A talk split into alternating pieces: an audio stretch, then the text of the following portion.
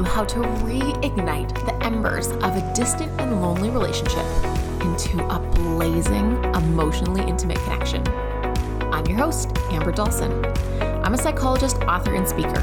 A few of my favorite things are my husband, Grapes, and my adorable little dog, Riggs. Now let's learn how to create a soul crushing love that lasts. Hit subscribe in your podcast app so that simply by listening, you can rekindle your relationship by pouring a little gas on your relationship ember.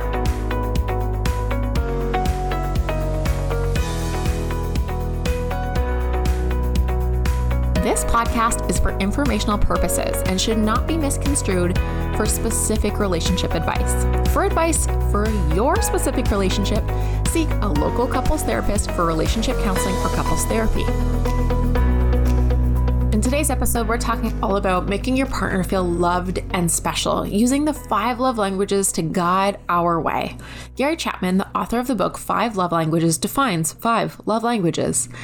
The subheadline of the book reads Secrets to Creating a Love That Lasts. And today we're going to think about what those secrets are. Let's consider for a moment how much time, effort, energy do you think it's costing you in missing your partner's love language? Here are some examples of what a cost could be. You're having arguments for hours when all you wish for is love and connection. Perhaps you're having difficulty with focus and attention because you're thinking about all the things wrong in your relationship. Maybe you're even feeling struggling to feel rested or energized because there's no wind left in the sails of love anymore. Perhaps even your sense of worth is slipping away. No one should have to feel this way with the person they love the most. However, TV and movies have lied to us. They make love look easy, simple. It depicts a false picture of what true love really is. Sometimes we don't have a great, great, great model for what love is. What is it that makes our heart skip a beat? Many of us had parents. Some of us are lucky enough to have modeled for us what good love is, how to make a relationship last. Some of us didn't. And many of us lose touch on how to cultivate a strong, long lasting love. The good news is there is a roadmap to create a secure, adoring relationship where your partner really feels liked, even if things haven't been great for a long while. I recently binge watched Emily in Paris. If you haven't seen it, Emily is an enthusiastic, cheery, and smart young woman with a rising career in marketing. As is with the times, she is crushing her Instagram game. And FYI, if you love Instagram, like Emily and myself do, be sure to go to your IG app and follow Ember Relationship Psychology so you can get daily relationship hacks to help you create a love that lasts. Okay, back to Emily. Her boss was set to go to Paris to do some marketing, but upon pulling out an expensive perfume, she and Emily give it a spray. Emily thinks it smells like poetry, and her boss vomits. They learn Emily's boss is in fact pregnant, and Emily enthusiastically takes up the position of going to Paris. Okay, so what does this have to do with the five love languages? Let's first go over the five love languages. They are words of affirmation, quality time, acts of service, receiving gifts, and physical touch. Let's break those down in a little bit more detail. Words of affirmation. These are the words that we actually say that create connection. These are kind words, encouraging words, compliments, expressions of love, humble words. We communicate them to them to our partner. The next is quality time. This is spending time together, quality activities, quality conversation with focused attention, not competing for each other's attention. Acts of service. Did you know that there's a lot of criticism? And when there's criticism, we know this is an unmet need. Think about requests or criticisms from your partner. Many of these things end up being services they need or words they need. But around the acts of service, this could be like chores, tasks, hiring people to get things done, or managing the social calendar. Acts of service usually take something off of your partner's plate. The next one is receiving gifts. This could be physical or your presence. Basically, they're symbolic things that demonstrate care by purchases, big and small, showing your partner that you're on their mind and that, or that they are on your mind, and that you're demonstrating care and the act of giving. And the last one is physical touch that you love this person loves touch. It's holding hands, snuggling, grazing your hand across their back. It could be massage or sex. It could be just touching their foot. So we've just gone over a high level summary of those five love languages. So let's go back to Emily. So, after Emily finds out she's going to be going to Paris, she meets her boyfriend at a sports bar. As she moves through the crowded bar with people cheering all over, the, the camera goes to the scoreboard on the TV screen. Everyone is cheering enthusiastically, and she starts cheering too. When all the cheering is over, she turns to her partner and asks what everyone is cheering about. She is so stoked and so cheering that you would have no clue that she didn't even know what is going on. She is doing so many love languages in this moment. She's giving a gift in her present, showing her partner, and also giving quality time. She's showing her partner that she cares what he is caring about. She is gen- genuinely engaged in the time with him. She is focusing her attention on him, what's important to him. It's pretty clear she doesn't know anything about the sport being watched. But what is very clear is she is interested in him. When we are interested in our partner and demonstrating care, it puts money in our relationship bank accounts. It creates a positive balance. A positive relationship balance safeguards our relationship against future problems.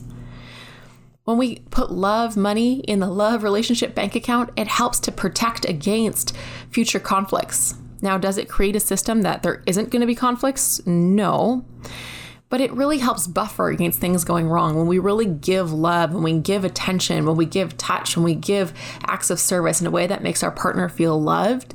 It gives us a little bit of wiggle room when things go wrong. So, in this scene, Emily does a great job showing her partner she cares about him through her presence, through her attention, through being present. And then she breaks the news about Paris.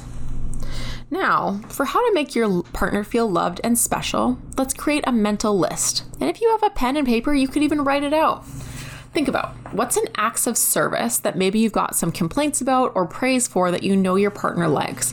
What could you do? What could you help them with? Quality time. What would be one way you could show your focused attention this week in spending time together? Words of affirmation.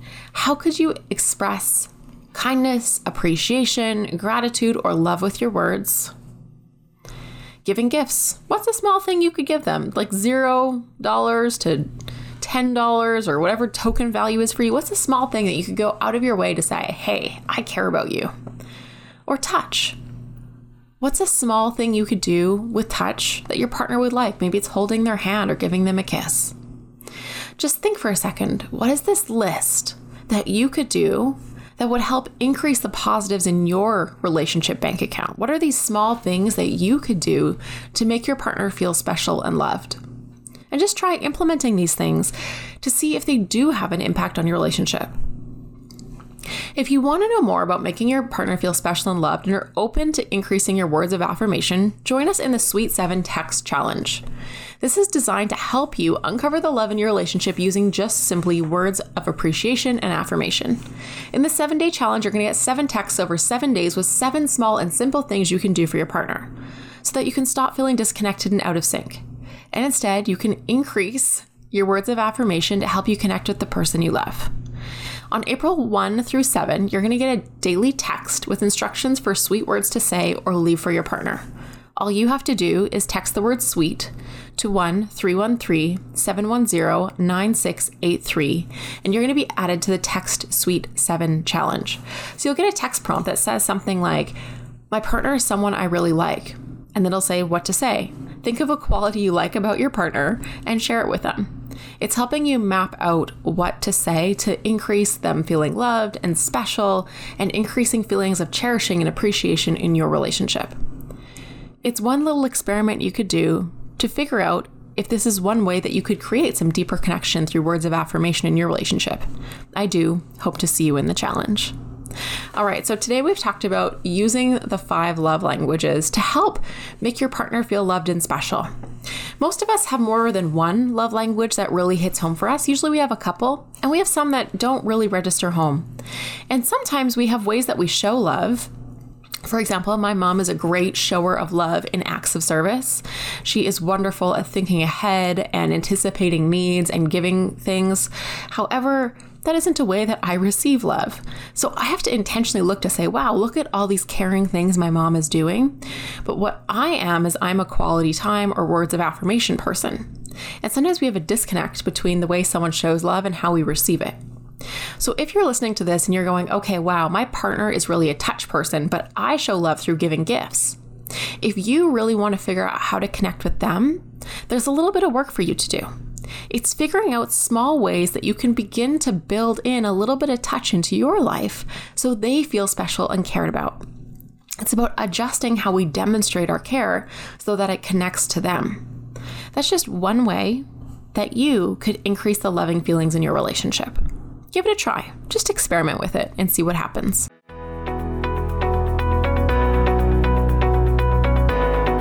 Thank you for tuning in to Relationship Psych, the podcast, on by Ember Relationship Psychology.